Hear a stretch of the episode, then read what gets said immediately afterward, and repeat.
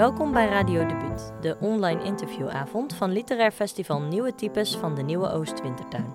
In deze reeks worden kerstverse debutanten geïnterviewd over hun debuten, debuteren in coronatijd en het belang van literatuur. In deze derde aflevering ga je luisteren naar Selm Wenselaars in gesprek met Jentel van Stokken. Welkom bij Nieuwe Types, bij alweer een nieuwe aflevering van Radio Debuut. Mijn naam is Selm Wenselaars en vandaag aflevering 3. En ik mag Jentel van Stockholm spreken over een nieuwe bundel, een nieuwe dichtbundel. Uh, maar eerst geef ik heel graag het woord aan Daan Doesborg voor een kleine laudatio. Ja, geachte aanwezigen, ik hoef het jullie ongetwijfeld niet te vertellen, maar het is een ongewoon boek dat hier vandaag besproken wordt. En ik ben dan ook zeer vereerd dat ik daar op ongewone wijze de aftrap van mag verzorgen. Behalve een ongewoon boek is het ook, dat durf ik wel alvast te verklappen, een goed boek. Maar al lezend begrijp je de vraag: is het ook een goed idee? Al vanaf de eerste gedichten spreekt er namelijk een duidelijk tegenadvies uit deze bundel. Wat de dichter maar wil zeggen tegen de lezer of tegen zichzelf is: begin er niet aan, zo'n verkleving met een dode. Zoals het weldenkende mensen ook afgeraden wordt om met een Ouija-bord aan de slag te gaan, omdat je nooit weet welke duistere krachten je wakker kust en daarna niet meer in slaap gesust krijgt.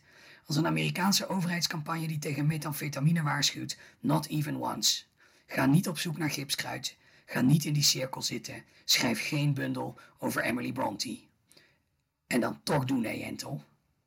Wat er dan gebeurt lijkt soms wel glossolalie, met zinnen als er groeit mos op, al dus mijn paragnost. De klanken zijn zo bolvormig en vreemd dat het lijkt alsof je naar een orakel luistert dat met weggedraaide ogen een onontcijferbare boodschap van gene zijde overbrengt, bezeten en verloren. Er groeit mos op, al dus mijn paragnost. Maar als je dan even rustig luistert, blijkt het eigenlijk wel mee te vallen met dat onontcijferbare. Is dit gewoon een gedicht over een eenzame ziel die te lang niet in haar nek gekust is en daarom de weg van alle dolenden gaat en bij een paragnost of een sjamaan met zwart beddengoed op zoek gaat naar een bovennatuurlijke uitleg voor het alledaagse? Geen wonder dat zo'n paragnost dan met mos op de proppen komt. De wens om het alledaagse met het bovennatuurlijke bijzonder te maken is heel hedendaags en natuurlijk ook ontzettend 19e eeuws. En zoals het poëzie betaamt, vloeien die twee verhalen, allebei typerend voor hun tijd, in het vervolg van de bundel moeiteloos in elkaar over. Je glijdt als lezer van de ene tijd in de andere, tot je niet meer weet of er nu wel of niet een paragnost voorkwam in Wuthering Heights en of het nu Emily of Alice of Isabella of Jentel of Cathy is die een oogje op Heathcliff heeft. Lieve Jentel, ik hoop dat ik je niet al te zeer aan het schrikken heb gemaakt toen ik aan het begin de vraag stelde of het wel een goed idee is, deze chroniek van een obsessie. Je zou het een goede chroniek van een slecht idee kunnen noemen, wat, nu ik het zo uitspreek, ook weer negatiever klinkt dan ik het bedoel. Je hebt namelijk een prachtige bundel gemaakt, waarin je in volstrekt eigen, unieke poëzie verslag doet van een heilloze exercitie. Een obsessie die zo erg uit de klauwen loopt dat er zelfs een exorcisme bij nodig is. Maar in de literatuur is het soms nodig dat je lijdt, zodat daar tot heel van de mensheid mooie kunst uit voortkomt. De afgelopen jaren heb ik me nogal verdiept in een auteur die daarover mee kan praten. Of om met jouw woorden te spreken, ik heb kraaien geteld en kraaien geteld en kraaien gelokt en met kraaien geleefd tot ik hun taal sprak. Er is mij gevraagd om af te sluiten met de eerste vraag van het interview dat Selm zo meteen met jou af gaat nemen. De meest ongeïnspireerde vraag, al ben ik er wel benieuwd naar, zou natuurlijk zijn waar de grens ligt tussen de ik in je bundel en Jentel van Stockholm. Maar als student heb ik geleerd dat je een auteur daar nooit naar mag vragen en als auteur kan ik bevestigen dat dat klopt. Dus ik gooi het over een andere boeg.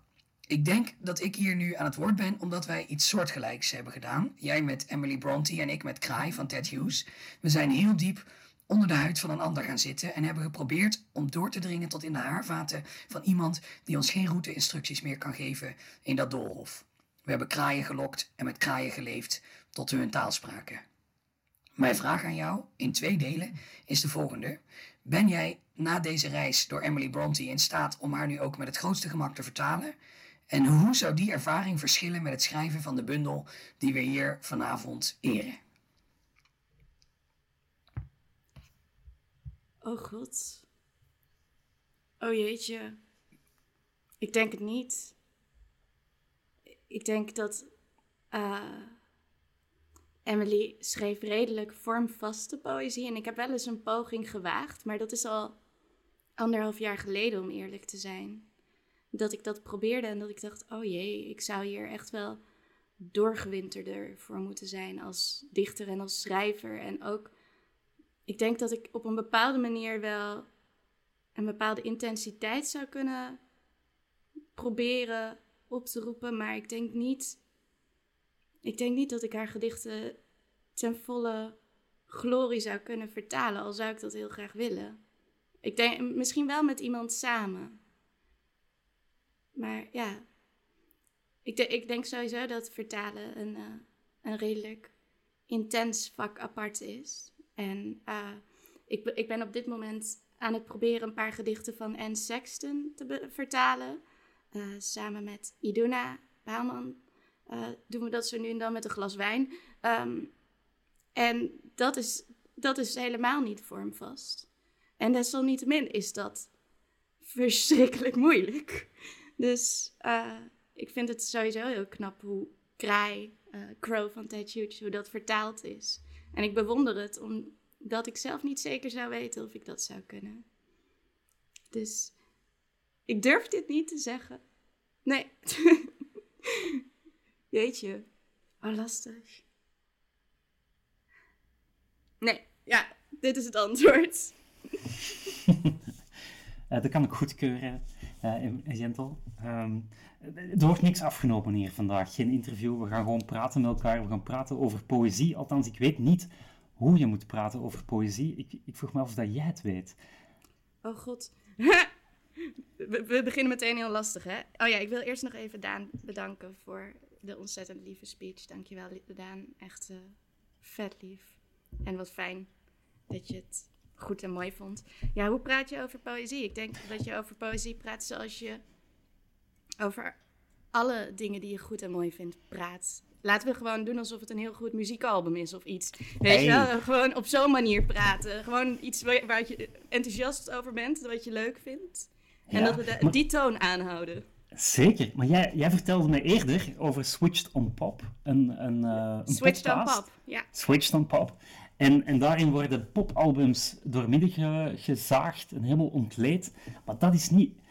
Ik vind het altijd heel lastig, want dan ga je toch op een manier de magie wegnemen. Dan ga je alle easter eggs prijsgeven. En, en, en dat willen we toch niet? Oh, jawel. Oh, jawel. Oh, nee, maar, ik hou, maar, maar er zit toch ook een zeer specifiek soort magie in het vinden van easter eggs. En er zit een heel specifiek soort magie in iets uh, uit elkaar pluizen. Dat je soort van bij de wortel ervan komt. Uh, ja. ja, nee, ik ben daar juist. Juist daarom hou ik van zoiets als Switch on Pop. Of zo'n soort analytische benadering ergens van. Ik denk niet dat het iets uh, kapot maakt, namelijk. Ik denk dat, het eerst, dat je het eerst uit elkaar haalt en dat je dan alsof je uh, alsof je iets, iets heel kostbaars aan het ontleden bent. En dan zit, je op een gegeven moment zo van: oh, kijk, dit is het skelet. En dit zijn de botjes. En dit zijn de organen. En wat verhoudt het zich allemaal bizar tot elkaar? En hoe passen die darmen daar nou in? Met al, hun volledige lengte in dat kleine bouwwerk. Ja, uh, of ze, eh, ja ik denk dat het niet. Ik denk niet dat het het kapot maakt. Ik denk dat het juist een weg is naar een ander soort verwondering. Ja. Eerlijk gezegd ja, het is precies wat je natuurlijk gedaan hebt met, ik zeg Emily, je hebt, je hebt een bouwwerk gemaakt en je bent begonnen bij de beentjes en, en bij, het, bij het heel tactiele. Ehm, het is ook een onderzoek op een manier ja. geweest. Ja, ja nee, ik denk ook wel een project op een bepaalde manier. En ik hou heel erg van onderzoekend of projectmatig werken. En ik heb ooit een uh, essay opgestuurd gekregen van... Uh, iemand die dat een beetje afkeurde, denk ik. Of tenminste, die zoiets had van Dorothy Aleski heeft daar ooit over gezegd. Dat, je dat, dat dat niet echte poëzie is. En toen dacht ik, hm, ik denk dat ik het niet met Dorothy Aleski eens ben op het gebied van dat poëzie. Zij zei dan, poëzie mag geen project zijn. Het moet een, uit iets diepers komen. Uh, wat dat betreft dan minder onderzoekend. Maar ik, ja, ik vind dat juist zo'n superleuke benadering wanneer je... Uh, en wanneer je juist ergens een onderzoek of een project van kan maken, wanneer je het ergens in het midden kan leggen en er vanuit alle hoeken naar proberen te kijken. En dat is ook wel een heel klein beetje wat ik op een gegeven moment tenminste ambieerde te doen met de bundel. Ja, ja denk ik. Zo. En je, je zegt op een gegeven moment, wanneer werd Emily Bronte een project? Ik denk, oh, dat is best wel snel gegaan. In mijn hoofd is het heel snel gegaan. Ik uh, was net afgestudeerd van uh, Writing for Performance.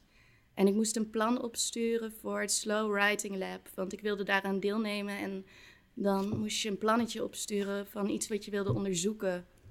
Uh, daar een jaar lang als een soort vrije, vrij ingerichte schrijfmaster. En ik hield heel erg van, uh, ik hou nog steeds heel erg van 19e eeuwse literatuur. Dat heeft gewoon mijn hart op een heel specifieke manier. En wat ik daar leuk in vind, is dat er ook heel vaak. Uh, dat het landschap daarin ook heel vaak een personage wordt. Dat het dat is niet, beperkt zich niet tot de arena aan zich, maar dat heeft heel veel invloed op alles wat er gebeurt vervolgens in het boek. En uh, Heathcliff heet ook Heathcliff om een reden. Ik bedoel, het speelt zich af op de moors en uh, weet je, de heath, de, de heide en uh, een cliff. Het is allemaal rotsen en zo. Dus dat, wat dat betreft is het ook een soort personificatie van dat landschap, van die arena. En ik heb toen in dat, bij, voor het Slow Writing Lab gezegd, oh, ik wil kijken hoe dat gebeurt in um, 19e eeuwse poëzie in Engeland en daar, of uh, boeken, romans in, uit Engeland in de 19e eeuw. En daar wil ik, denk ik, poëzie over schrijven. Zoiets had ik gezegd. En dat was destijds nog redelijk breed. Ik had toen ook nog uh, Mary Shelley uh, erbij en eigenlijk alle Brontes. Uh, ook Anne en Charlotte. Dus het was toen nog best wel groot. En op een gegeven moment is het zich heel natuurlijk gaan trechteren richting enkel Emily. En op, op die wijze is het zich eigenlijk gaan uitkristalliseren. En op een gegeven moment had ik denk ik één gedicht over haar, wat heel specifiek over haar ging. En toen dacht ik, oh ja, dit wordt mijn ding. Eh, ja, ik voel het. We, we zitten nu in gevaarlijk territorium. Hier wil ik iets mee en ik weet nog niet wat, maar ik ga er voorlopig niet van afkomen. Uh, een diepe innerlijke overtuiging, een intuïtie. Ja. ja, of gewoon dat, ik, dat, dat er iets in mijn hoofd klikte op dat moment. Dat het gewoon echt voelde ik weet niet eens of het een intuïtie. Ik denk, ik denk oprecht dat het een soort van verliefd is op een idee. verliefd op dat concept, verliefd op. Uh, ik denk ook dat ik het prettig vond dat er zoveel, zo weinig over Emily Bronte bekend is. En dat ze, daardoor um, een haast mythische status heeft. En mensen uh, hebben heel veel theorieën over wat voor iemand het dan zou zijn geweest. Was ze aardig? Was ze niet aardig? Was ze knap? Was ze. Uh, Waarschijnlijk was ze echt niet knap. Uh, ze schijnt hele gekke tanden te hebben gehad, waardoor ze haar mond nooit dicht kreeg en een beetje mannelijk en zo. Maar ja, er zijn heel veel mensen die dan eigenlijk soort van zitten te pielen aan de minieme informatie die er dan is aan de hand van, nou ja, enkele brieven, enkele aantekeningen, uh, het boek Wuthering Heights en haar gedichten. Ja, maar je hebt de ja. dichterlijke vrijheid genomen. Oh, absoluut, ja. Ik bedoel, ik wilde geen biografie schrijven ik wilde me ertoe verhouden. Dat is een andere beweging die ik dan mag maken, ja. denk ik. En een, en een, langdurige beweging en een, en een intense beweging? Ja, absoluut. Absoluut, want ik begon denk ik in 2017 met de eerste redelijk, ja, gewoon uitproberen stapjes. Daarvan zit ook bijna niks meer in de bundel hoor. Dat is uh, allemaal ofwel misschien hier en daar een regeltje. Maar uh, ja, ja, wel echt uh, een lange lijn. ja. Die ik ermee heb getrokken. En op een gegeven moment dacht ik wel echt, oh, het moet een bundel worden. Maar dat kwam pas toen ik bij Wintertuin echt zat. En, uh, en dat de, vanuit Wintertuin ook geloofd werd dat het een bundel kon worden. En dat ik toen dacht, ja, ik denk dat eigenlijk ook. Dat, dat dacht je ook of dat voelde je ook? op een bepaald moment? Ik voelde het. Ik voelde het, maar, maar ja, dat klinkt dan heel, eh, dat klinkt dan meteen uh, wat minder serieus in mijn optiek. Nee, maar eh, ik denk, ik, ik voelde het wel meteen dat het een bundel moest worden, maar ik durfde denk ik die kant nog niet echt helemaal op te dromen. Ik moest mezelf daar ook een beetje van overtuigen. Op een Toch een berg, om dan in de landschapstaal te blijven. Een, een berg die je moest beklimmen. Ja, toch? Absoluut. absoluut. Uh. Helena Hoogkamp, die je natuurlijk heel goed kent en die je ook dankt helemaal achter in het boek, die, uh, die zat hier voor jou vorige week om over haar debuut te spreken. En zij heeft ook een vraag gesteld aan jou en ze vroeg zich af met mij of er ook momenten waren waarop je even geen zin meer had in Emily. Of dat je over iets anders of over iemand anders zou schrijven. Oh ja, zeker. Ik heb, ik heb het vorige week gezien. Ik heb hier een week over na mogen denken. Ehm, ja, ja, absoluut, absoluut. Want ik kwam ongeveer een jaar geleden in aanraking met het werk van Emily Dickinson. En toen zat ik wel echt even te denken, misschien moet ik overlopen van Emily. Misschien... Niet. Ja, nou ja, dat was omdat Emily Dickinson ook zo'n herbarium, zo'n zo zo bloemenverzameling had. En ik had in, uh, terwijl ik over de Moors in Engeland en zo was, had ik bloemetjes al zitten verzamelen en die allemaal in dat boek zitten drogen. En uh, de, ja, dat, toen dacht ik wel even van, oh, ik voel me hier ook verbonden mee. En toen kwam ik erachter dat Emily Dickinson waarschijnlijk ook fan is geweest van Emily Bronte. En dat ze dan het gedicht uh, No Coward Soul is Mine waarschijnlijk op haar uitvaart heeft laten voorlezen. En toen dacht ik, oh, dit is zo prachtig verbonden. En toen ontdekte ik ook weer dat um, Emily Dickinson uh, Hope is a thing with feathers heeft gezegd. En er is natuurlijk de novelle van Max Porter, Grief is a thing with feathers. En dat verwijst daarnaar, maar dat gaat dan over kraai ook, of verwijst ook naar Kraai van Ted Hughes. En Ted Hughes is ook weer uh, fan geweest van Emily Bronte. En hij en Sil, Sylvia Plath, die waren dan naar... Um, ja. die waren dan ook weer naar, naar Hayward gegaan, naar de, de stad van Emily Bronte, om daar... Uh, dat, dat, dat huis waar, zij, waar de Brontes hebben gewoond te bezoeken. Dus toen dacht ik even, oh, er komt heel veel ook heel mooi samen in Emily Dickinson misschien moet ik overlopen. En toen uh, dacht ik, nee, maar alles is verbonden met de roman Wuthering Heights. En, uh, dus ik, ik heb daar denk ik een week mee zitten spelen met dat idee. Om, om van Emily te wisselen. En toen ook me de vraag gesteld, zou het kunnen? En toen dacht ik, nee, dat kan niet. Maar het zou wel het, het, het, had me ook wel leuk geleken om meer Emily Dickinson, Dickinson erin te fietsen. Maar ik heb ook volgens mij een klein beetje Dickinson erin kunnen fietsen. Uh, omdat ik haar masterbrieven ook heel mooi vind. En die hebben ook een soort. Uh, ik weet niet of je die ooit gelezen hebt. Maar die hebben ook een soort magische intensiteit van verlangen en passie. En iemand willen, maar ook bespiegelen op het zelf. En poëticale opvattingen. En dat ik toen dacht tenminste, dat heeft ook dan weer meegewerkt. Ja. Nou, misschien een, ik zeg Emily 2. Ja, ik heb wel eens grapjes gemaakt over uh, dat het volgende boek, ik zeg alweer Emily is. maar nee, nee, ik denk dat ik echt wel iets anders moet gaan doen hierna, maar ik weet nog niet wat.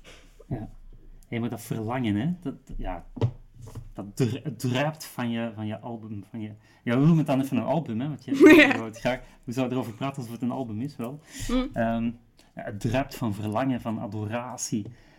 Um, je kan zelf goed adoreren. Kan je zelf goed geadoreerd worden? Je bent nu debutant. Um, het, het, verkoopt zeer goed, begrijp ik. Op een dag uh, is het al op sommige plekken uitverkocht. Ja. Ja, oef, nee. Nee, ik denk niet. Nee, ik ben, wel, ik ben wel comfortabeler in de positie van bewonderaar en fan uh, dan in, uh, in het bewonderd worden, denk ik. Ik vind dat ook wel eng. Op een, denk ik. Ja, nou, ik voel me comfortabel in mijn rol als, uh, als, als voortdurende fangirl. Van hm? dingen. Ja, maar daar, daarin groeien. Het is ook ergens een coming-of-age album. Um, nou ja, dat, dat, dat die bewondering gaandeweg wel kantelt en dat, dat er steeds meer iemand spreekt die genoeg is op zichzelf, die compleet is. Ja. Ja, maar ja, weet je, dat is natuurlijk ook weer een glasharde leugen. wanneer, wanneer ben je nou ooit... Ik, ik vraag me dat ook heel vaak af hoor, als we het over dingen van coming of age hebben, dat ik dan denk, ja, van welke leeftijd in vredesnaam komen we dan of, of age? Volgens mij kan dit zich nog voortdurend herhalen. Je zegt dan je kunt jezelf bezweren om de hele tijd te zeggen: ik ben genoeg in mezelf. Of ik ben compleet, ik ben af. En, eh, en dan een paar jaar later zit je weer in dezelfde cyclus. Ik bedoel, daarin. ik, ik, kan, ik denk dat ik nog steeds of age kom als ik ergens in de negentig ben. Hm. Persoonlijk. Uh, maar verlangen wordt vaak gevoed door, door een tekort, door een gebrek. Dat, dat zeg je op een bepaald moment ook letterlijk. En, um, en naar het einde toe lijkt dat verlangen mm, ingelost. Ja. Ja. Ik denk dat het ook wel op een bepaalde manier is ingelost. Er is gehaald wat er gehaald kon worden, denk ik. En het viel misschien een beetje tegen. Hm. Uh, dus, um, dus ik denk dat het verlangen ingelost is. En dan niet per se op de meest wenselijke manier, wel, maar wel de meest gezonde manier, allicht. Ja, dat denk ik. Is dat logisch op een bepaalde manier? Ik denk het wel. Ik denk ergens gezond, ja. De alles overheersende leegte die zuigt. Uh... Nou, ik vroeg me af, het, het is als lezer een intense ride. Uh, Maar om te schrijven, hoeveel, hoeveel ruimte was er in je leven om dit te schrijven? Hoeveel ruimte moest je maken? Oh ja, nee, dit, dat, ben daar eigenlijk best enthousiast over. Ik denk dat er heel veel ruimte was voor mij om hier aan te werken.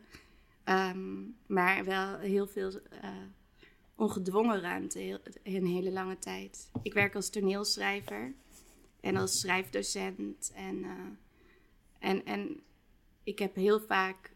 Uh, ja, kan ik dit zeggen? Misschien worden er opdrachtgevers boos. Nee, ik heb heel vaak gespijbeld van bijvoorbeeld het afschrijven van een stuk uh, met de bundel. Dan, dan was de bundel een beetje het, hetgene waarmee ik ging spijbelen van hetgeen wat ik eigenlijk op dat moment af moest schrijven. Omdat het verlangen zo groot was?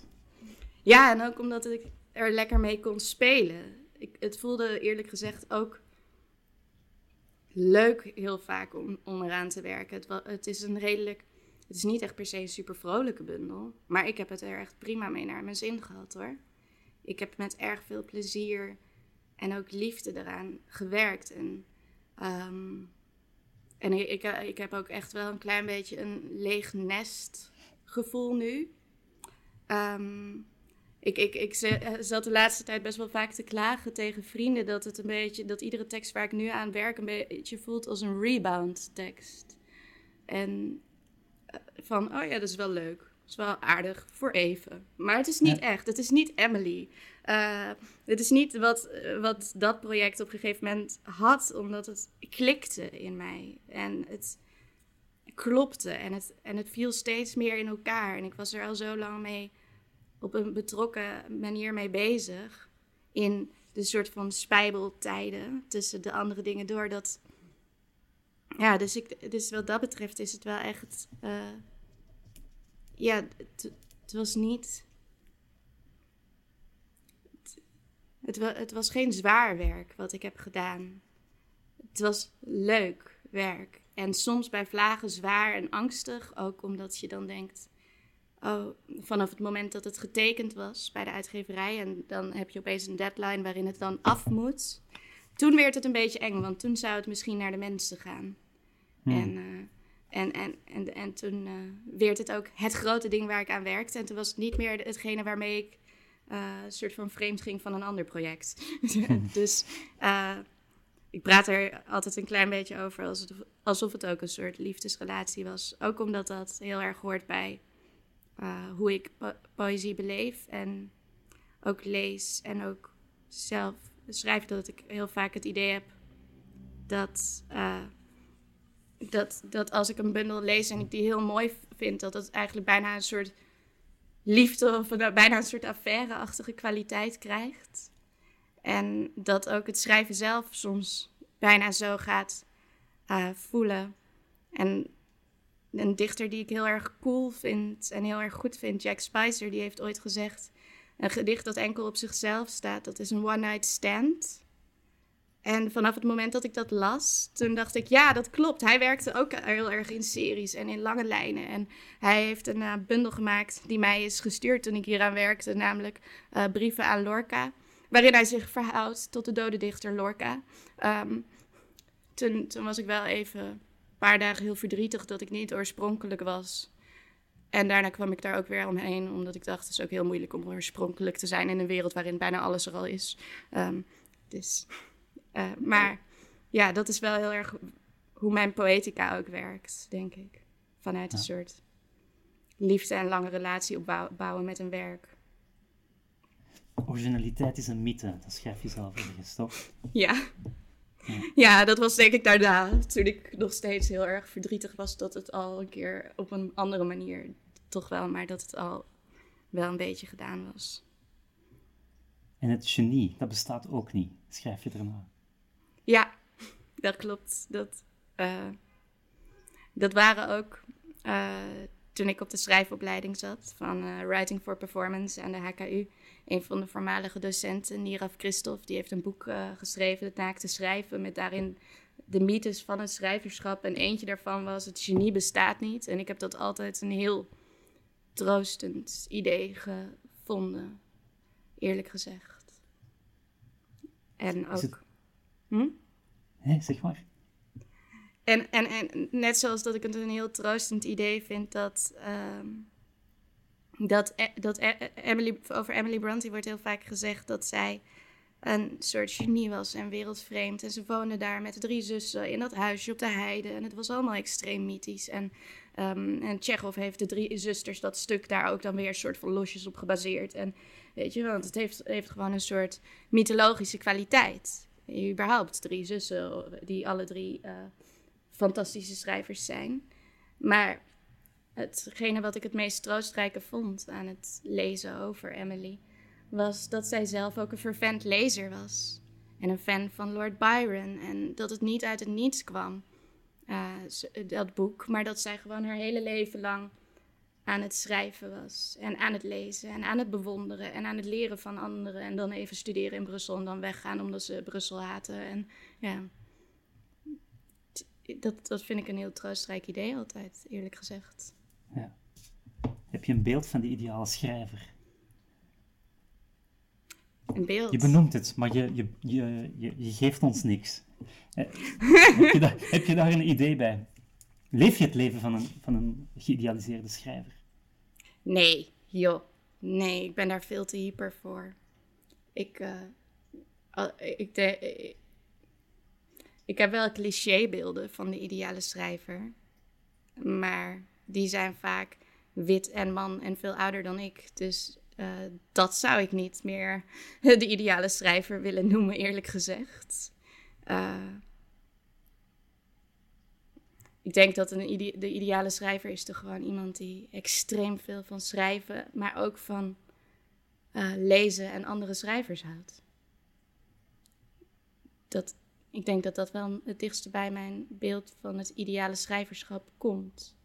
En wat dat betreft, dan heb ik wel echt een heel leuk schrijversleven. Want ik lees veel, ik bewonder graag en, uh, en ik schrijf ook met veel plezier, meestal. Soms niet, hè in opdracht of zo. Broodschrijven is zwaar.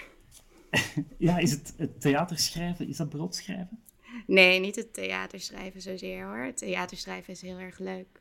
Ik heb prachtige klussen en ook hele uh, avontuurlijke dingen waar ik heel veel van leer. Dus dat is niet zozeer het broodschrijven. Maar zo nu en dan doe je wel een keer als schrijver een klus omdat je de huur moet betalen. Zo, een column of uh, een, eh, een, interview of iets waarvan je dan denkt: dit ligt helemaal niet dicht bij me en ik voel hier weinig bij. Dus waarom ben ik het aan het doen? Oh ja, geld.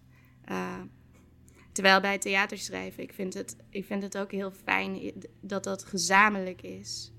En dat er iets is waar ik me aan kan verbinden, namelijk de visie van alle mensen waar ik mee werk. En dat die allemaal vol bevlo eh, volledig bevlogen en met passie daaraan werken. En dat slaat over, onherroepelijk, denk ik zo.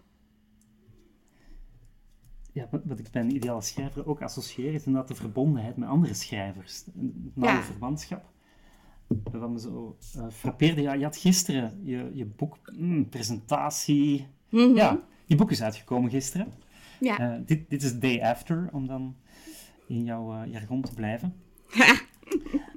um, en je vertelde me eerder ook dat ja, je het vooral zo jammer vindt dat die boekpresentatie geen publiek gebeuren was, omdat het net een moment is waarop je andere mensen ook in de spotlight zet. En andere mensen, dat, dat, het, dat het doorgaat, dat je doorgeeft. En dat je zelf op een boekpresentatie bent begonnen of, of zichtbaar werd voor een uitgever. Zou je daar iets over kunnen zeggen? Ja, ik vind dat gewoon ik denk dat ik dat ook heel leuk vind aan de dichterswereld. En zeker de dichterswereld waarmee, waarin ik mij bevind. Ehm, is dat het een hele liefdevolle en gulle wereld is. En dat mensen elkaar heel veel gunnen. Dus heel weinig. Ik heb altijd heel erg het gevoel dat er weinig concurrentie is. Of tenminste, dat dat, dat niet de insteek is. Dat mensen echt oprecht het heel erg goed vinden wat iedereen aan het doen is. En dat het dan dat je dan vervolgens. Ehm, ik denk dat een van de eerste keren dat ik uit de bundel voordroeg, uh, dat was in 2018 op de parade bij de Pussy Bar van de Pussy Boys. Um, in een tentje na mijn bardienst. En Daniel Vis, die ik dan uh, ken, die stond daar ook. En die was eigenlijk meer een groot programma. En ik was dan een van de kleine dichters die daar, uh, die daar soort van in de periferie omheen mochten voordragen. En toen had ik drie gedichten uit Emily gedaan. En achteraf kwam Daniel naar me toe en zei: Oh, zeg alsjeblieft dat het een bundel wordt. En um, ik denk dat ik dat heel leuk vind in de dichterswereld, is dat iedereen je dat ook gunt. Dat het niet, dat het niet zo is van: Oh, ik vind dit goed. Oh, dat is eng. Daar we, nou, uh, hoop dat dat sneuvelt of zoiets. Of, of uh, oh, ik mag, mag die en die niet. Ja, dat is gewoon. Uh, ik heb het idee dat er oprecht veel bewonderd wordt en veel goed gelezen en geluisterd naar elkaars werk. Iedereen koopt ook elkaars werk en iedereen praat ook met elkaar over waar ze mee bezig zijn. En ik vind dat echt heel mooi in de Nederlandse dichterswereld. Uh, dat die super liefdevol is. En ook besmettelijk. Want ik heb ook het idee dat we. We lezen allemaal elkaar. Dus natuurlijk, je neemt dingen van elkaar over. Inter, intertextualiteit is overal. Um, ook als je samen in de kroeg hebt gezeten en een beetje hebt gepraat over het een of ander. Dus, uh, dus ik denk, ja, dat naar voren schuiven of elkaar naar voren schuiven, dat is. voelt heel natuurlijk daar. Daniel heeft mij ook op zijn bundelpresentatie van in het weefsel. Wat overigens leest als een soort geschift jazzalbum. Um, maar daar heeft hij mij ook neergezet. En uiteindelijk uh, bij de presentatie van uh, In het Vlees van Roelof de Napel... Uh, ben ik toen opgepikt door Hollands Diep. En dat heb ik terdege aan Roelof te danken ook. En aan zijn enthousiasme en dat hij al vanaf het begin het interessant vond wat ik aan het doen was. En daar, ja, dus dat elkaar naar voren schuiven en in de gaten houden wie een mooie stem heeft of wie iets tofs doet. Ik vind dat ook leuk. Ik hou daarvan. Als je iemand ziet en dat je denkt: wow, wat maak jij? Hoe werkt dit? Waar ben je mee bezig? En wat ga, je, wat ga je nog maken? Ik wil het weten, ik wil het lezen. Ik wil het op mijn boekenplank en op mijn boekenaltaren. Ik, ja, dat is wel heel mooi. En ik heb het idee dat dat heel veel gebeurt in Nederland. En daarom ben ik ook blij dat ik dichter ben, wat dat hm. betreft. En, en niet schrijver, om dan iets te zeggen. Denk je dat dat anders werkt in de literaire wereld? Ik denk. Ik durf het niet helemaal met hele, zekerheid, hele grote zekerheid te zeggen. Want uh, ik heb nooit echt geambieerd om een romanschrijver te worden. Dus, um, dus ik zou dat niet heel goed weten. Maar ik heb wel minder contact met romanschrijvers dan met dichters. En ik weet niet of dat dan per se ergens toe komt. Ik heb wel heel veel contact met dichters die ook romans schrijven, want die hebben we ook. En die zijn ook heel erg goed. Uh, je sprak er vorige week nog eentje die dat heel goed kan. En ons, uh, ons allerroos Vlogman, die heb ik ook volgens mij voor het eerst uh, zien optreden met poëzie en niet met proza. Het, is, het is sowieso niet zo gescheiden. Het is sowieso wel met elkaar verweven. Maar ik heb wel minder contact met mensen die puur en alleen romans schrijven. En dat kan ook prima aan mij liggen. Dat, uh, dat zou ik niet durven zeggen. Nee. Ik denk misschien dat het iets competitiever is. Maar dat weet ik. Ja. Misschien in Amsterdam. Ik heb sowieso het idee dat Amsterdam een competitievere stad is dan Utrecht. En hier ga ik om gehaat worden, kom maar op. ja, mensen mogen ook in de chat kijken, mogen live vragen stellen. Um, wie had jij dan uh, naar voren geschoven? Stel, je had die boekpresentatie gewoon ouderwets in een zaaltje of, uh, of in een tuin van een uitgever. Wie had jij dan in nou, het licht geplaatst? Ja, ik wil gewoon al heel erg lang de roman van Martin Rombouts lezen als hij hem uh, gaat schrijven. Of, hij is er al mee bezig. Maar ja, nee, ik zou dat heel graag willen. Dus die zou ik naar voren gooien. Ik wil ook heel graag weten wat Jorina van der Laan uh, nog kan en, en gaat maken. Dus die zou ik naar voren gooien. Chris Lomans, ik, ik ben altijd heel erg benieuwd naar hun werk en vind het heel spannend wat hen probeert. En um, ik denk ook Femke Swiep. Die gaat nu binnenkort afstuderen van Arnhem. En ik heb al een paar dingetjes van haar uh, afstudeeronderzoek mogen lezen. En dat vond ik hartverscheurend mooi. Dus ja, ik denk zo, weet je die mensen zo naar voren zoef. dat, dat, is mooi, dat is, dat is gul. Ja, want het, het, uh, het circuit heeft natuurlijk plat gelegen, dus je kwam elkaar niet meer tegen op literaire manifestaties. Um, ja. We gaan het bij de volgende aflevering van meer hebben over deze tijd, wat we dan voor het gemak de corona-pandemische tijd noemen. Um, maar um, ja, hoe, hoe hou je je staande? Hoe, ja, hoe blijf je in contact? Uh. ik denk dat. Nou, ik, ik heb denk ik hier gewoon erg veel geluk in. Allereerst, mijn moeder zegt mij altijd dat ik heel goed ben in alleen zijn. Uh, dat klopt. Ik kan dat echt best goed. Ik woon ook alleen al de hele pandemie. En ook daarvoor. En, uh, dus ik geniet ook heel erg van uh, veel alleen zijn. Dat, en omdat ik die ruimte heb, heb ik ook een redelijk rijk sociaal leven. En ik, ja, ik ben redelijk actief ook als een nerd op sociale media. En altijd als ik iets zie wat ik mooi vind, of wat ik cool vind of interessant, dan uh, zeg ik dat. want dat is precies hoe ik ben. Dat, dan denk ik, ik kan, ik kan het ook bijna niet over mijn hart verkrijgen om het dan niet te zeggen als ik iets interessant zie. Want daarna spookt het nog verder door mijn hoofd. Dus waarom zou ik mijn mond houden?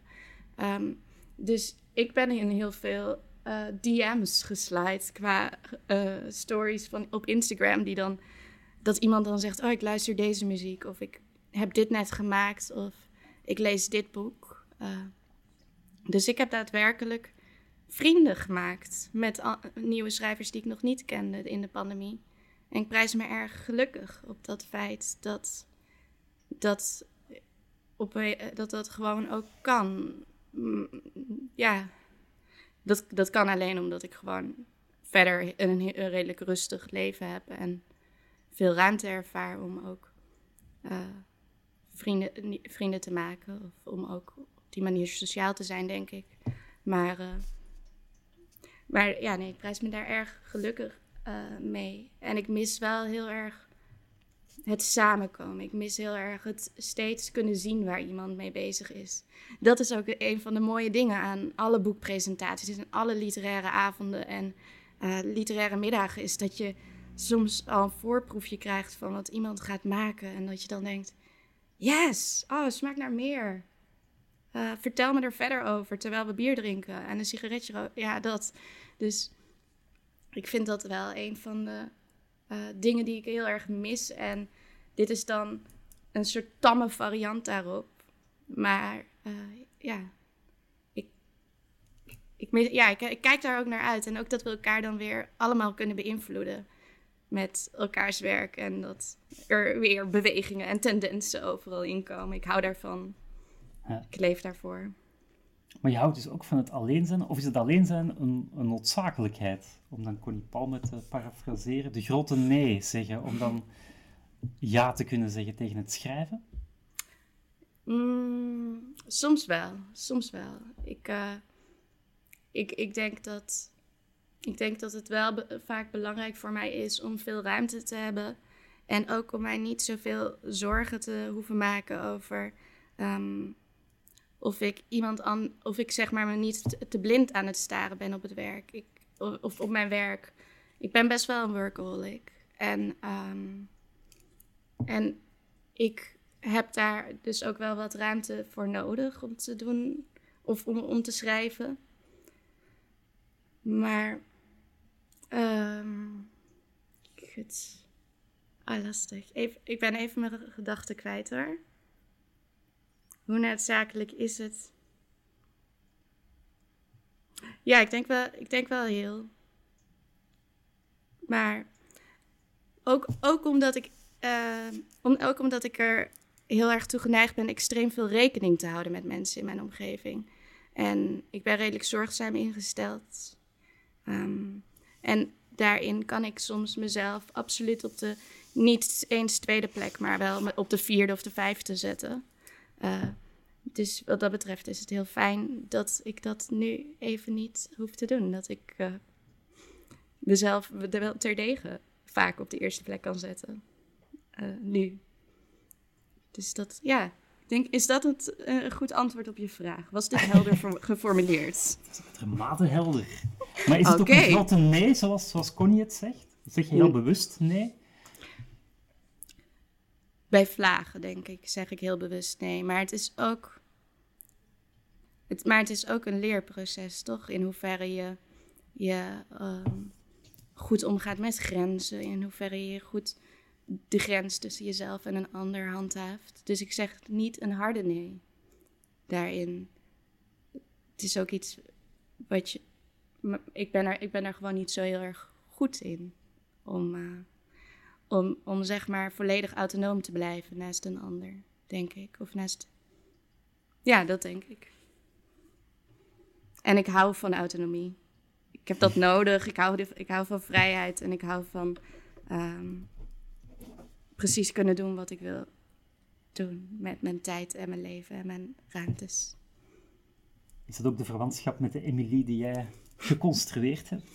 Ik denk Lijkt het hard wel. op jou? Ja. Nee. Sorry, dus stel ik toch die vraag. Sorry dan. Lijkt Emily op mij? Nee. Um, maar ik denk wel dat het een overeenkomst is en ook wel iets wat ik bewonder in uh, Emily is dat zij vet goed was in alleen zijn waarschijnlijk, maar ook, uh, ook een familiedier, hè, weet je. Ik bedoel, ze zorgde altijd voor de vader en uh, woonde als enige eigenlijk het langste thuis. En ja, maar het is wel, ik denk, een van de dingen die ik heel spannend vond aan Emily Bronte was dat er op een gegeven moment door haar docent van de school van Brussel, in Brussel, waar ze dan kort studeerde, die had gezegd: Oh ja, ze was echt heel autonoom en um, ze, ze had een prima leider, een prima zeevaarder kunnen zijn als ze een man was geweest. Want hè, 19e eeuw blijft een bitch. Dus uh, ja, dat, daar komen we niet omheen. Maar uh, dat ik dat heel erg bewonder, dat, dat ze daarin volledig eigen is geweest. En dat ook dat werk, Wuthering Heights, het is een uitermate onvriendelijk werk. Een werk dat zich totaal niet wenst aan te passen aan wat dan ook. Zeker niet aan de heersende mores en norm. Nee, ja, daarin heeft het werk echt zoiets van: dit is wat ik ben. Hartelijke groeten, Wuthering Heights.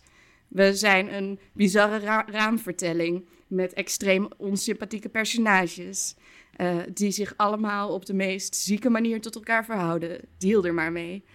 En um, daarin werd het boek ook super slecht ontvangen in zijn tijd. En uh, verguisd. En het was absoluut een schande. En het was heel goed dat uh, Emily niet uh, leefde op het moment dat bekend werd dat ze een vrouw was. Want dat had, was vast niet goed gevallen. Um, maar ja, dat, dat, dat bewonder ik. Ik denk dat soort rukzichtloze wat daarin zit. Absoluut. Dat, Ja. het, het, het houdt nergens rekening mee, in ieder geval.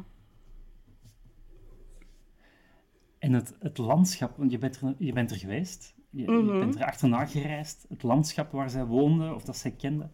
Hoe, hoe werkt dat bij jou, de Utrechtse Heuvelrug? Hoe verhoudt zich dat tot jouw schrijverschap? Werkt het voor jou ook op een manier door, of dat je in Utrecht woont?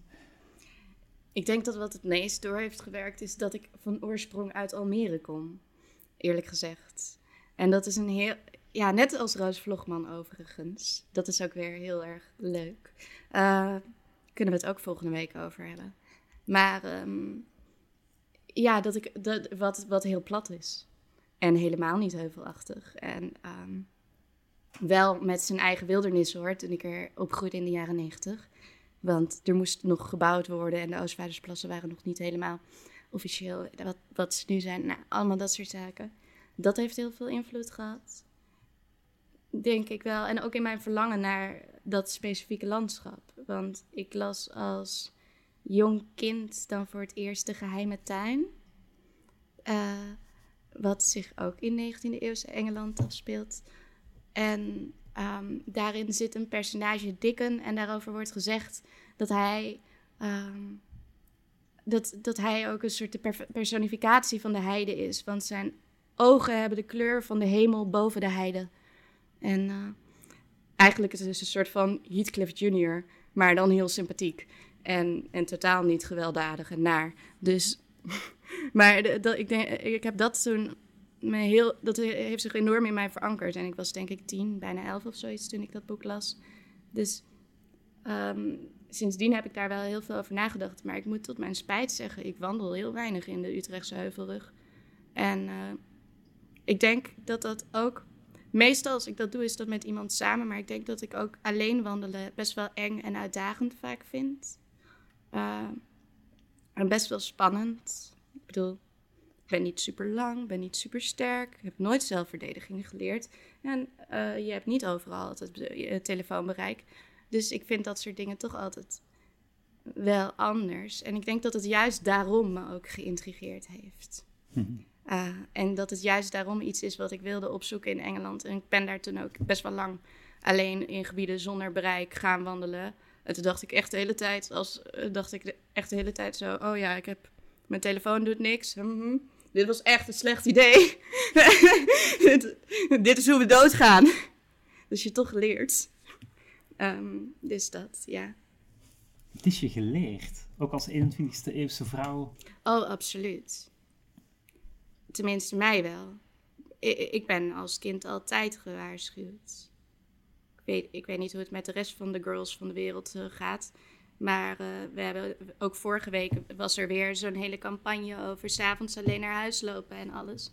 Ik voel me daar uh, ook verbonden en ook getriggerd door. En ook, ik bedoel, je beweegt je echt wel anders door de wereld. En dat is irritant en vermoeiend. En daarom ook uitdagend en iets om te bevragen.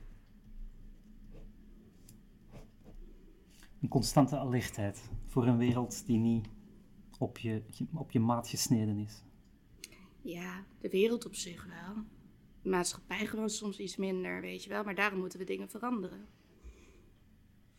Yes. Het landschap het. zelf is onschuldig. Oh, absoluut. Het landschap kan er niks aan doen, dat ligt er gewoon. Jentel, zou je ons iets willen voorlezen? Ja. Heb je een voorkeur? Oh ja. Menig. Maar, maar je hebt waarschijnlijk ook een voorkeur. Misschien nee, ik sta, hier, ik sta hier volledig open in. Zeg jij maar uh, iets wat je graag wil horen. Ga ik kijken of ik het kan vinden. Nou, het, het ellendige is dat ik dus jouw, jouw album, jouw, jouw, boek, op de iPad heb moeten lezen. Ja, shit. Omdat dat het pas is uit zo. is. Ja. Ja. Het was excuus. me niet gegund. Nee, oh, erg. Oh, excuus.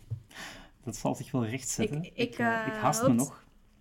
Nou, um... ik, denk dat ik, het, ik denk dat het liefde is, maar misschien heb ik het mis. Zal ik die doen? Prima. Ik denk dat het liefde is, maar misschien heb ik dat mis. Ik ben haar huurbaas, haar baken, haar medium en middel. Ik ben haar stem en haar voedster, haar moeder, haar minnares. Ik ben haar meisje in de nacht, haar verzorgster in de ochtend. Ik ben haar maaltijd, ze eet me helemaal op. Er blijft zo weinig van me over.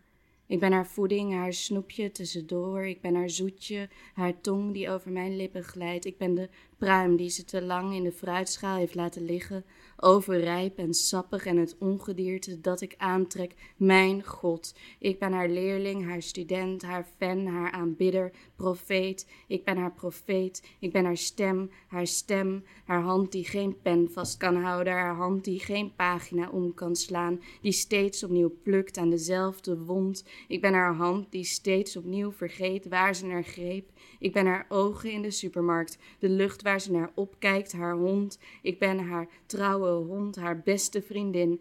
En niemand begrijpt haar zoals ik haar begrijp. Ik jank wanneer ze weggaat. Ik wacht voor de deur tot ze terugkeert. Ik duik weg voor haar schoppende voeten. Ik lig aan haar voeten. En wat zie ik? Veel kanten van haar, van zo dichtbij. Ze leunt tegen me aan, ruikt mijn pels. En mijn pels is zacht. Ik ben haar stoel. Ze heeft zich in mij genesteld. Ik ben het huis dat ze bewoont. Dankjewel. Alsjeblieft. Ik heb een verzoekje. Oh ja, zeg Doe het. je verzoekjes? Ja? Ja, ik doe verzoekjes. Is goed. Ik heb de bundel nu toch. Ah, nou, als je het echt wil weten. Even kijken. Staat hij, eh weet je 67. Pagina Pagina 67. 67. Bladeren, bladeren, bladeren. Heel zachtjes bladeren. Hm. Als je het echt wilt weten. Ik riep Emily op met rituelen die ik leerde op www.dodedichters.org. Oefende de dans van de doden met de hulp van YouTube-kanaal Feminism is Dead, Let Us Chant. Ik las poëzie in het licht van een bloedmaan. Verbrandde heidekruid tot mijn huid paars uitsloeg. Ik heb haar naam gekerfd in het hoofdeinde van ieder bed waarin ik heb geslapen. Het hoofdeinde van ieder bed waarin ik seks had, ieder bed waarin ik werd geboren. Soms braken mijn nagels af, trok ik strepen van bruin bloed. Zocht ik op wat ik moest eten om mijn nagels te versterken. Doopte mijn vingers in een mengsel van paardenstaart en smeerwortel. Ik kocht wonderolie van een Nederlands docent. Ik heb kraaien geteld en kraaien geteld en kraaien gelokt en met kraaien geleefd tot ik hun taal sprak. Tussen twaalf en vier uur s'nachts lag haar naam op mijn tong. Je moet namen niet te lang op de tong bewaren. Ze bijten de beschermende lagen af. Maar niemand hoeft mij nu nog te beschermen. Ik riep Emily op door haar boek op mijn rug te laten tatoeëren. Cathy Heathcliff, Cathy Heathcliff, Cathy Heathcliff. Daarna ben ik in een veld gaan liggen. Ik riep Emily op door te janken als een kind dat nog niet weet wat schaamte is, een baby die nog niet weet wat schaamte is of seksen. Stak mijn hand tussen mijn benen en vond geen troost, geen ruimte, slechts vlees. Fluisterde Emily, Emily, Emily. Ik riep Emily op door te bidden. Dankjewel. Hmm. Alsjeblieft. De kraaien. Het zijn een De vaste metgezel. kraaien. Ja. Ja, ik hou heel erg van kraaien. Er wonen er heel erg veel. Ik denk echt wel tien families achter mijn huis. Ook koudjes. En ze vergaderen regelmatig in bomen. Dan komen ze allemaal samen en dan is het even heel druk. En dan is het weer disperse en iedereen alle kanten op. Je bent een goede observator. Ja, ik woon er al een poosje. En spreek je kraais. Oh god, sprak ik maar kraais. Ik heb wel ergens zo'n fluitje. Moet die even weer een keer opsnorren. Volgens mij ligt die in een lade van mijn bureau waar ik de sleutel van kwijt ben. Dus eh, En lukt het je om te communiceren? Ik heb een merelfluitje, maar het lukt me niet. nee, het is me nog niet gelukt. Daarom ligt hij in die la, denk ik. Dus eh, de- omdat, het, omdat het niet lukte en ik was erg teleurgesteld en zo. En toen dacht ik, misschien moet ik iets doen met bakjes eten. Maar ja, de flat waar ik in woon wordt gesloopt. Dus misschien moeten ze zich ook niet aan dit gebouw hechten, maar aan de volgende plek waar ik woon. Ja. En dat we dan vrienden worden, dat lijkt me gezellig. We hadden het over intertextualiteit. Ja, Ehm, mijn favoriete onderwerp. eh, Oprecht. Nee, dat is prachtig. En er zitten inderdaad heel veel pareltjes uh, in verborgen, verwijzingen, die we denk ik zoveel mogelijk uh, laten. Maar die ene misschien toch prijsgeven. Of, of wat betekent kraai voor jou allemaal? Waar verwijst het nog naar? Ik denk ja, vooral naar Ted Hughes, wel echt, absoluut. Um, ik heb ook een poosje gedacht dat Emily een kraai als huisdier had. En toen kwam ik erachter dat het een valk was. En toen dacht ik, ach, maar ik heb niks met valken, laat me met rust. Um, dus toen heb ik dat maar gelaten. Uh, het, want in mijn hoofd had ze gewoon al een paar jaar lang een kraai. Ik uh, heb dat gewoon ooit ergens verkeerd gelezen. Um, en ook mij is ooit verteld dat als er een kraai over je heen vliegt, dat er, dat er dan iemand doodgaat. Dus ik ben er jarenlang heel erg alert op geweest. En toen vloog er een keer een kraai over me heen. En toen ging er daadwerkelijk de vader van een vriendin van me dood. Een paar dagen later, heel onverwacht. En zo toen dacht ik, het is toch. En, um, en nu ben ik alweer volledig van dat uh, geloof afgeweken hoor. Want anders was ik er niet zo uh, innig mee bezig hoor. Maar ik denk wel dat dat ook een van de gedachten was toen ik voor het eerst Crow van Ted Hughes las.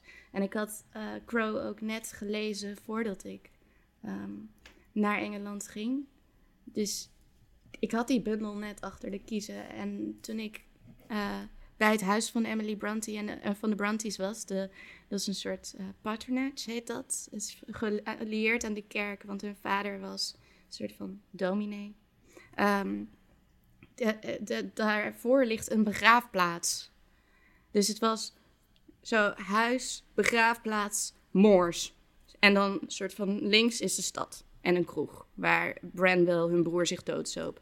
En die hele uh, begraafplaats die zat gewoon super vol die dag met kraaien. En toen dacht ik, ja, dit past heel goed. Ik hou dit bij me. Ik bewaar dit beeld. Uh, en vervolgens laat ik het heel vaak terugkomen. Maar dat is ook gewoon omdat ik heel erg uh, een zwak heb voor het steeds opnieuw een beeld ergens neerleggen en dat het misschien steeds op een andere manier kan gaan werken. Als een soort leidmotief. Oh ja, weet je, ik herhaal het weer. Mm -hmm. En dan uh, uitvogelen of het ook weer iets anders kan gaan betekenen. Of het ook weer, of een kraai dan onrust is, of een slechte voorbode, of een goede vriend, of dit of dat. Ik vind dat ook leuk daarin, om daar dan mee te spelen. Met zo'n materiaal, zoals ik het ook leuk vind om dan met de heide ik heb zo een paar beelden die ik dan steeds terug laat komen. En ik, dat voelt toch als een soort ontdekkingstocht. Of een spelletje wat je speelt met je werk. Ja. En, en eigenlijk intertextualiteit binnen je eigen, binnen je eigen werk. Ja, zeker. Ja, maar er zitten heel veel intertextuele grapjes in. Uh, ik heb een paar keer verwezen naar Jack Spicer in een gedicht. Uh, ik, ja, eh, ik, ik, heb me erg, ik heb me erg vermaakt naar, met het verwijzen naar ook dichters die ik goed vind. En ook hedendaagse poëzie. Ik verwijs een paar keer naar Radna Fabias, wier bundel echt fantastisch is. Um, Habitus. En ik heb ook één per ongeluk van Simone Atangana Bekono. Daar kwam ik achter laatst, vlak voordat hij naar de drukker ging. Toen stond ik opeens stil bij een zin. En um, daar, daarin zeg, zeg ik dan in de bundel, zegt het lyrisch ik... Ik kan zeggen dat er iets kwetsbaars is dat mij dicteert, maar moet het? En ik dacht de hele tijd iets kwetsbaars wat mij dicteert. Iets kwetsbaars wat mij dicteert. Ik heb dit, denk ik, zelf bedacht, maar ik weet het niet zeker. Um, want ik ben ook gewoon een lezer en taal uh, plant zich altijd in je voort. Dus um, dus op die wijze was ik daarover na aan het denken. En toen dacht ik, verdomme. Verdomme, het komt uit hoe de eerste vonken zichtbaar waren van Simone Atagada Bekono. Het is daaruit. Oh. En toen baalde ik heel erg, omdat ik heb het meestal wel door als ik ergens naar verwijs. En uh, dan, dan, dan is dat ook gewoon een beetje zo van... Hoi, ik verhoud me ook tot jou, gezellig. En nu, uh, nu was het per ongeluk gegaan. En toen heb ik Simone daadwerkelijk nog even geappt van... Hey, yo, sorry, dit is gebeurd, groetjes. een beetje bericht terug? Ja, het was niet erg. Het was een echo. Dingen gebeuren. Een echo? Hmm. Zo kun je dat uh, noemen. Intertextualiteit. Echo's, echo's. Het is een eh, boek van Paul Klaassen dat daar ook over gaat. Ah. Intertextualiteit in de literatuur. Hey, bij de volgende aflevering zitten we met z'n, met z'n vier, hè?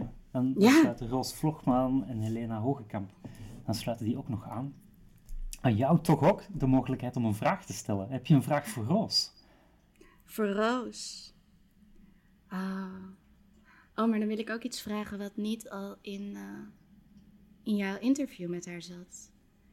Maar ik ben wel heel erg benieuwd eh, hoe haar eh, jeugd in Almere doorklinkt in haar boek.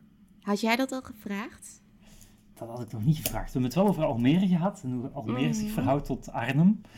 En dat het ook wel heel verschillende plekken zijn. Maar eh, Mhm. nee, het lijkt me heel interessant om te horen hoe dat, dat eh, in het werk echoot. Dat is ook heel gezellig, want ik ben dus in Almere opgegroeid. Maar mijn ouders hebben ook gekeken naar een huis in Zaandam, eh, vlak voordat ik er was. En daar komt Helena Hogekamp dan weer vandaan. En, dus, dus, dus wat dat betreft voel ik me erg gezellig ingebed in, in het toekomstige interview. Voilà, ik denk dat we volgende week gewoon heel gezellig gaan echoen met elkaar. Ja, lijkt me leuk. Kijk Ik heb er zin uit. in. Ik ook. Jentel, heel veel dank. Salm, jij bedankt voor de vragen en alles. Voilà, en we zien elkaar bij de volgende Ja. aflevering. Tot over een week. Tot over een week. En Dag. ondertussen loopt nog Nieuwe Tippes gewoon door, het festival. Eh, kijk vooral op de website www.nieuwetippes.nl om het programma te bekijken. En wat mij betreft, en Jentel ook, tot volgende week. Dag. Doei. Doei. Je luisterde naar Radio Debuut, waarin Jentel van Stokkem werd geïnterviewd door Selm Wenselaars. Komende donderdag, 25 maart, kun je om 8 uur 's avonds live aanwezig zijn bij de laatste opname van deze reeks, waarin Roos Vlogman, Helena Hogekamp en Jentel van Stokkem samen worden geïnterviewd. Maandag verschijnt dat gesprek als podcast in je favoriete podcast-app.